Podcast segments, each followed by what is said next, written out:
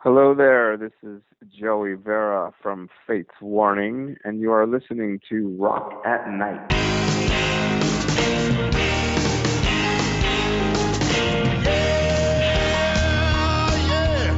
Are you ready? Hey, tonight I'm gonna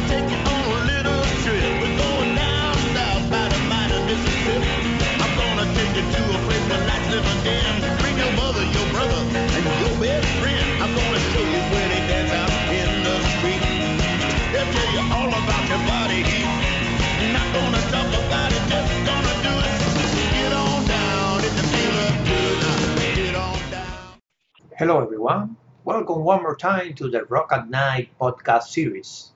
This time around, I will be talking to one of the integral members of a band that I love.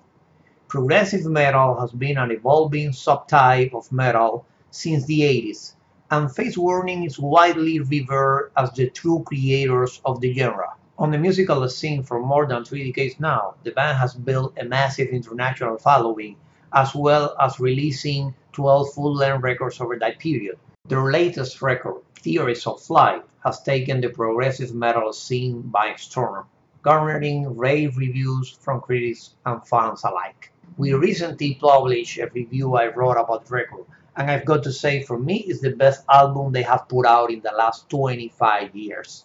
Today, I have the pleasure to speak to Fates Warning's bass player, Mr. Joey Vera. Joey, how are you? I'm very good. Thank you for that wonderful introduction. It's my absolute pleasure, Joey. First and foremost, I wanted to thank you on behalf of all the Rock at Night listeners for taking the time to talk to me today. If my math is correct, you've been with Fates for around 20 years, right? uh, pretty close, yeah. Um, I haven't done the math. I think it's around 18 or 19. Yeah, it's around there. Well, I'm pretty sure it's been quite earning. Also considering you've been busy also keeping the flame alive for your other well-known band, Armored Saints, and many other side projects. So my first questions for you is, if given the chance to go back in time to the moment that you were asked to join Fates, would you do it again? Absolutely. Um, my uh, my experience in Fates has been extremely rewarding. Um, n- not only just you know uh, as a player and a musician, but also all the friendships I've made over the years with these guys and all the things we've been through. Um, and I wouldn't trade it for the world. Those words speak highly about the experience that you have with Fates. As per my understanding, you guys live in different areas. So how the recording process of a Fates Warning album takes place? Or better said, how did it go this time?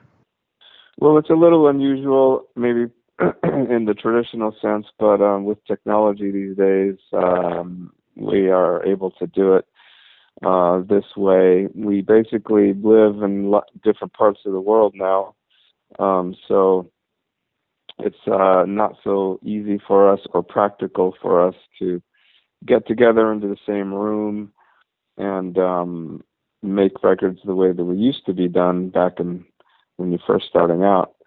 So we do things uh, bi-coastally, and we do everything over the internet. Um, we all of us have um, very high quality home studios that we've built over the years. So it, it affords us to be able to basically record our own parts um, separately. So um, the way it usually works is um, Jim writes all the music. He's he's the mastermind. He's he's the guy who has the vision and writes all the music and the parts. Um, and he makes um, pretty elaborate demos um, for us to hear so that we can hear the big picture to begin with. Um, and he hands us off the songs, and we basically learn them as we get them. Um, during that process, he allows us freedom to interpret certain parts uh, in our own way. Some some things are obvious uh, that are written in a specific way, and it's pretty apparent to each of us, you know, where the freedom can can uh, fly and where where it needs to stay intact. So um, that's pretty much how we go about doing things. And you know, we it, with the internet, you know, and email and and sub and the servers these days, it, it's so fast that we can literally p- perform a part, and within ten minutes, uh, have a send it to, to send it back to each other and get feedback. You know, so it it's uh, it's actually pretty efficient way to work now. It's just a little different than it used to be. That's all then we have to be thankful for technology because that's given us the fans the opportunity to enjoy such a tremendous amount of music coming from you guys, so many solid records over the course of the last 10 years, maybe, that is simply astonishing. Yeah. Now let's talk a little bit about Theories of Flight. I can't help myself but sensing that that album probably contained the heaviest song the band have ever come up with. So going up with the overall heaviness in this particular recording was something you guys decided to do, or simply the songs came to form like that as part of a songwriting process? Well, I don't think that. Uh, I really don't think that Jim premeditates things too much um, when he's writing. I really think that it that that it, all comes from an initial inspiration, and then once he follows that inspiration, he just it takes him down a path. So I think that uh, you know I don't know he, he would be better answered. You know how why you know he wrote this music. Um, although I, I think he will tell you that it wasn't something that was premeditated too much. I think that it's something started with a few songs or a few ideas, and it sort of shaped um, it shaped the rest of it. Um, and uh, yeah, I don't know. I mean, I really don't know what it is either. I mean, people are kind of flipping out about the the new record, and you know, I think at least speaking for me, you know, I, I think we just kind of do our own thing, and we each we treat each record as a time and place thing. Um, kind of each each record represents where we are at that particular spot, you know. Uh, I think this one's probably no exception to that. I don't know why why it's connecting differently than the last couple of records. Um, in my opinion, the record has some kind of energy that's a little bit uh, different than the last couple of records. The melodies are a little more, um, I don't know, there's more of them. It's more melodic and it's more high energy in general, the record is. I don't know again why that is. I just think that again, it's um, time and a place. Joey, let me tell you my personal opinion about this. Past records like Disconnected and FWX showed different sides of the bands, keeping a trademark core sound but veering into experimentation and different landscapes. Do you think like that? Yeah. Okay. However, Theories of Flight builds up from the same sound the band approached with darkness in a different light while adding so much momentum, melodic finesse, and melancholy. Not to downplay any of its predecessors, but I feel this album is a different beast. Do you feel this might be a defining album in Fates' history? uh, I don't know about that. I mean, I, I think that uh, you know, again, uh, the, this thing, this life it's taking on is something I think is beyond all of us. We're not really. It, it's. I certainly could probably safely say, even for Jim, that it's not something that we have set out to do. Um, it's just um, for for some reason it's connecting in a way with people that it's it's hard to explain why it is. I mean, I will agree that the only thing I would agree on is that I think during Disconnected and Fates Warning X, there was a period of time where we uh, we were experimenting with um, production value. We were experimenting with some of the stuff is a little more moody, slower, kind of darker, um, and um, I think that that was again a time and a place thing. You know, it's just it's where where Jim's head was at writing wise in those days. I think that maybe he's since then I don't know, maybe perhaps uh wanted to get out of the dark and moody stuff and get back more to where some of the high energy material maybe was coming from maybe perhaps from from his uh earlier part of the career you know like uh guardian era or no exit era you know i i, I don't really know for sure but um perhaps he's um taking some influence from where he comes from and from the music that he grew up listening to and so forth. Um, so I just think again that um, you know this record again is just something that represents where the band is at in 2016. I really appreciate your modest opinion, but I believe this. There hasn't been a musician that has gone into a studio premeditating to create a masterpiece It's just a result of what they do throughout the creation process. So maybe this time around is is exactly what you guys did, even though you didn't you didn't make it like that. maybe I mean, you know, uh, a lot of a lot of people still have a really high reverence for Pleasant Shade of Grey as being uh, a super big pinnacle point in the band's career. And that was my first record with the band, so I'm I hold that super dear to me. Um, although, you know, again, it, it was my first record, so I was still finding my way in the band as a player and as, you know, me coming up with parts and my contributions and so forth. Um, so I feel like that was a, a new, a new, uh, a new area for me. At this point, I'm, I'm much more comfortable where I'm at with the band and this is my second record playing with Bobby, and I love him as a drummer and as a player and a person. And, our relationship as a rhythm section is is something that's also changing and growing. So I don't know. I mean, um, time will tell, I guess. And you know, again, I think that uh, I really think that it's um, sometimes really up to the listeners and the fans to make those sort of discern, uh, you know, discerning comments about you know what what they hold uh, in the highest regard and what they hold in the least regard. It's for us as players, we have a different opinion on everything because we're so close to it, um, and um, it means something a little bit different to us. But you know, I think that we're all glad that we're getting this this response. It's uh, quite frankly, I think, I, at least speaking for myself, I'm pretty blown away that everybody's so um, happy with it, and we're really glad about it. Um, you know, there's another another element that's different about this record is it was mixed by someone different that we haven't used in ever before, and I think that has a hand in it also. Um, the way that it sounds sonically is attributed to the mixing of Jens. Um, so that's another element in the whole thing. But you know, we're we're super stoked with that the whole thing's going to come out. We can't wait to get out there and start playing live. Well, from my fans' perspective, A Pleasant Shade of Grey is one of my desert island albums. I would take that record with me to the end of the world. Yeah.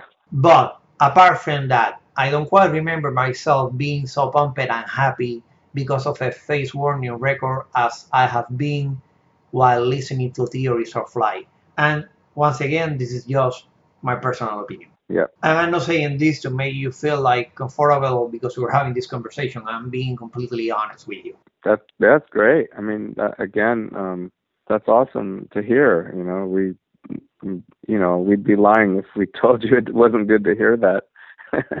so going back to my question, because we deviate a little bit. Great. Uh, Fates Warning has been in the musical scene for more than 30 years and I'm sure you guys have had many difficulties throughout the time as the music industry nowadays is nowhere near as it was in the 80s. What do you see in drives bands like Fates to keep moving forward despite the shortcomings?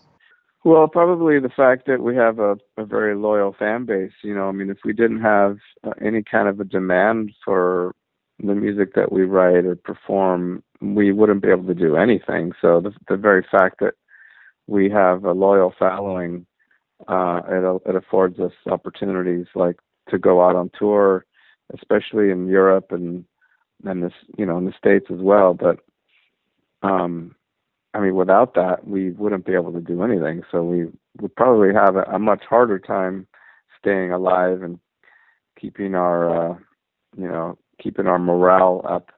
If it wasn't for the fans, we wouldn't have anything. So I think that's probably the one of the biggest things that keeps us going. There was a period of around 10 years, I mean, not exactly 10 years, but close, uh, during which the band did not produce any record, and many, many fans thought that the band was done. However, you guys did a tremendous comeback with Darkness in a different light. What happened during all that time? Yeah, you know, again, during those nine years, we we didn't put any records out, but we did a lot of touring during, that time. So we, you know, during that time, we went through a couple of drummers, and we found Bobby halfway through that period, and um, and then that core band, the core band that we are now, we we did several, a lot of touring. We went to a lot of places we've never played. Did, you know, Eastern Europe, which we've never been before. Uh, just all kinds of places, you know, and uh, so I think that was really good for the band actually to be away for for a bit and maybe um, you know see what it was see what the fans were like in other parts of the world we hadn't been to before also you know keep the band working as a unit you know and uh being around each other you know we're like family so we were able to get close and you know just keep that part of it intact. So when it came time, you know, it was like, okay, let's let's make a record. You know, like we need to have uh, we need to have a reason to make music, and uh, I think being together and doing all that touring was a big part of that. Bobby has been with the band for quite a few years now. Yeah. So if I ask you, do you think that this lineup that you guys have with him is as solid as the band has ever been. Would you agree with that? Yeah, I agree. I mean, we've we have a we have a great unit now, um, and it's been this been the unit for several years now, um, and it's it's been great. We all get along great. We have a lot of fun touring together. We all get along. We're all on the same page about everything, um, and uh, you know, once we get out there and we get a you know once we get our uh, what do you what do you say like our uh, muscles flexed or you know once we once we get some of the bugs worked out in our set uh we're we're really I mean not to you know I don't mean to sound like I'm bragging or anything but we're when we get really tight we, we're a super tight band and um it's fun to play you know we the songs are are just are great songs to play live and it's a lot of fun and challenging to play this kind of music and have it and and make it good you know um it's it's really cool we all really really really like it I flew to Chicago last year to catch you guys on tour at the Reggies, and it was a wonderful show. yeah So, moving forward, what can fans expect from the upcoming tour? well at the moment we don't have any any dates booked yet but um you know i do anticipate something happening you know we it's a little bit late for us to get on the European festivals, so uh, I, I don't expect anything like that until next summer. But but between now and then, I, I'm sure that we'll have some uh, some touring coming up and so and so forth. We're gonna we're, right now we're making some plans to shoot a video for the new record, and uh, you know, first things first. We'll see what happens, but we we do have plans to get out there and do some more dates. Now, expanding a little bit upon your career, I mean, Fates Warning is a full blown progressive metal band, while Armored Saint is a more straightforward heavy metal act. Which one of the two camps you feel like a more natural environment for you, and how do you manage to separate your duties between the above mentioned bands and end up sounding different in each case? um, well, yeah, I mean the, the Armored Saint camp is, you know, a group of guys I grew up with. They're I've known most of these guys since grade school, so we have a really deep history. Um, it's literally like brothers. Sometimes it's as you know, maybe it's hard to do business with family.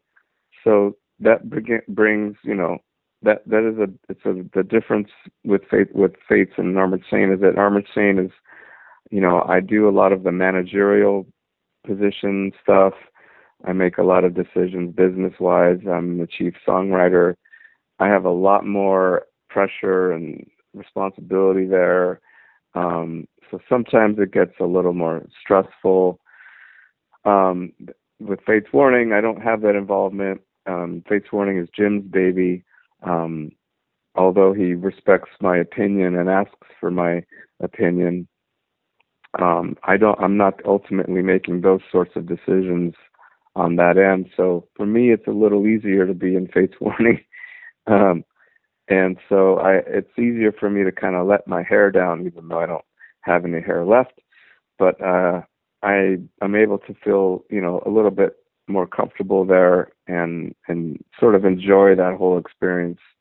With Armored Saint, it's a little I have a lot more responsibility and it's just a different a different animal, you know. Musician wise and playing wise, you know, um at at the core of myself I'm uh, I'm just a hard rock bass player.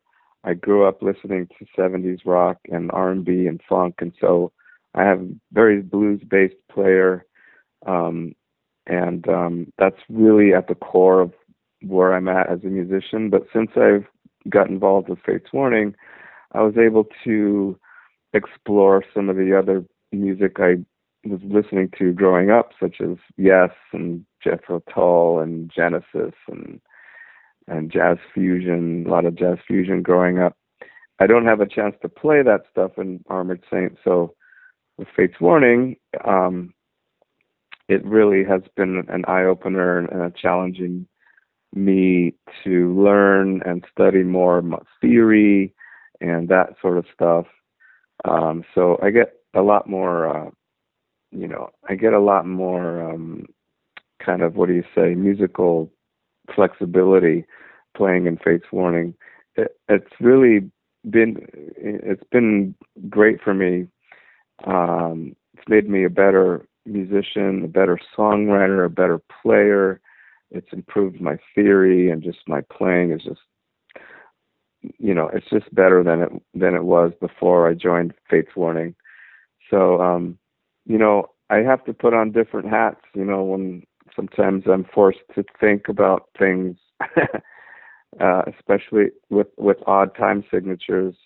It's not something I do all that much with Armored Saint, um, so with Fates Warning, it requires a different part of my brain.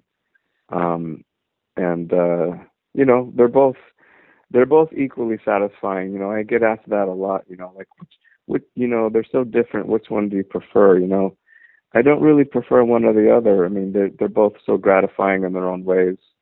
Um, in some ways, it's easier for me to be in a band with Fates Warning um, because of what I explained earlier. But at the same time, I get a lot out of being an armored saint, you know, because it's gratifying for me to be so involved in every aspect and to see things come to fruition is is is, is gratifying in a different way than it is um, sort of being in Fates Warning, where my role in Fates Warning is predominantly, you know, I'm a role player. My role my role is to be the bass player and to be a strong uh, point person with the rhythm section. So um, they're both gratifying, and I and I find them both challenging in different ways. Um, so yeah, that's that's really it. I have this passion for photography, and even though I haven't been fortunate enough to attend a concert of Armored Saint, I've been to a couple of fates, and I can tell that you guys on stage, you come out and you give everything. And, and when I look at you with all the funny faces that you make and all your movements on stage, I can tell that you, I mean, along with the rest of the band, you guys are having a lot of fun. Yeah, um, you know, it's something that I sort of, um, it's something that sort of uh, uh, dawned on me kind of later in my life because my when I look back on some of my earlier performances when I was young, I I I, I, I was way more static than I am now, and and I think that it's maybe just a growing thing. Um, I think when I was younger, uh, maybe I was a little more intimidated by being on stage, or intimidated, or uh, feeling apprehensive about really just expressing yourself in a public venue, you know. Um, but it was it was a little bit, you know, I think uh, over time I just sort of realized that um, that the whole reason I'm a musician is because I really enjoy it, you know. So I think it's just taken me a little bit longer to to kind of come out of my shell. and at, and at, and at this point where I'm at now, and and I, I think I've been out of my shell for quite some time now. But yeah, I mean, I, I at this point I'm like, you know, I don't really, I never really cared that much about what people thought about me, but I really don't care what people think anymore. and and for me, it's all about having a good time, and uh, I enjoy what I'm doing on stage. For me, the that one hour on stage is pretty much the only reason I'm a musician. Um, it's a place where I can feel completely untouched and um, I'm completely liberated. it's really, um, it's really, really the thing that fuels my soul. And uh, if I couldn't have that, I, I don't think I would be able to do any of this anymore. So, how does Joey Vera musical future look like now? Uh, I mean, besides upcoming tours with Fates and Armored Saint, opening for Queensryche in the next couple of months, is Joey Vera involved in any other musical project at this time? Is there any future plans for Motor Sister, for example? Um, yeah, we we we've been trying to actually get together. Um, we've been hanging out, uh, you know, on the side as people. We see each other and hang out and, and stuff, and we've been threatening to get together. There's actually quite a bit of riffs and music floating around um, between Jim Wilson and the rest of us. Unfortunately, we're also damn busy with all our other projects, so we haven't had time to do anything about it. So that's still, um, you know, that's still on the table. You know, the Anthrax record just came out you know, I'm still doing dates with Armored Saint. The Fates Warning record's about to come out, so I'm gonna get busy there. Um, I also played on Pearl Aday's. She has a solo record that I played on. I think that record is, is just about done though. Um, and so Motor Sister is something that we do when we can ha- put time into it and have fun doing it. So we we, we really don't want to make it a burden. So we have that's why we you know that's why it's kind of taken a little more time than we than we than we want. Because again we've got to wait for the opportunity to open up. But we are we definitely are working on another record. Well it seems to me that you are the kind of person that enjoys to be busy right? Yes. Joey at this point in your career how do you view your own musical legacy? Does it fill you with what could be called a sense of pride? Well, sure. I'm I'm very proud of um, all the stuff I've done. Um, I uh, I think the thing I'm most proud about is that I've done so many different things. Um, when I look at look back at all the experiences I've had and the recordings I've done and the tours I've done and all the different musicians I've I've played with and had come in contact with. I mean, it's far beyond anything I ever imagined I would do when I was younger. You know, when you're young, you just sort of think, "Oh, I'm gonna, I'm joining a band, and I'll be in this band for the rest of my life, and and that'll be it."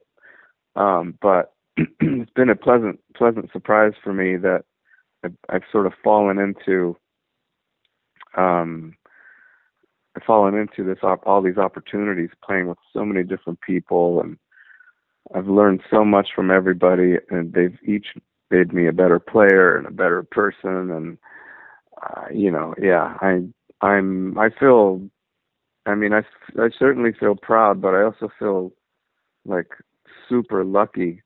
You know, I I I think I, I don't know what I did to deserve this, but I feel very very lucky that I've had this opportunity to be in contact with so many great people. And obviously, you are very grateful because of that. Absolutely. And we finally came to my last question, which is musically speaking, what is still out there for you? What is still something that Joey Vera would love to do with any of the band that he's involved with that he hasn't been able to do? um, you know, I still um I still enjoy traveling a lot. So there's a lot of places I haven't played yet that I that I still want to play. Um, there's a you know Armored Saint is is about to do our first show in Tokyo, Japan, in October. I've been there with Anthrax. Um, I played several shows there with Anthrax in 2005, but um, to uh, to be there with Armored Saint is something I've always wanted to do. Fates Warning has never played there either, so I would love to play Japan with Fates Warning. Also, South America is another place that I have yet to play with either of those bands. I, again, I was there with Anthrax, and um, I, I need to have Armored Saint and Fates Warning both need to go to South America, and um, you know, Southeast Asia would be great. Um, you know, would love to go to some other exotic places. Uh, there's a bunch of places up in Scandinavia I've never been to. Um, so there's uh there's a lot to be uh, traveled to still. That's amazing. I'm pretty sure that you will make it there sooner than later. Well, Joey, thank you once again for taking the time to do this interview. It has been a terrific honor to ask these questions. And I can only hope you guys include South Florida as one of the tour stops this upcoming tour so I don't have to travel that far this year. I hope so too. That would be another place to go. Uh, thank you very much, Joey. Thank you and have a wonderful day. Thank you very much, man. I'll talk to you soon.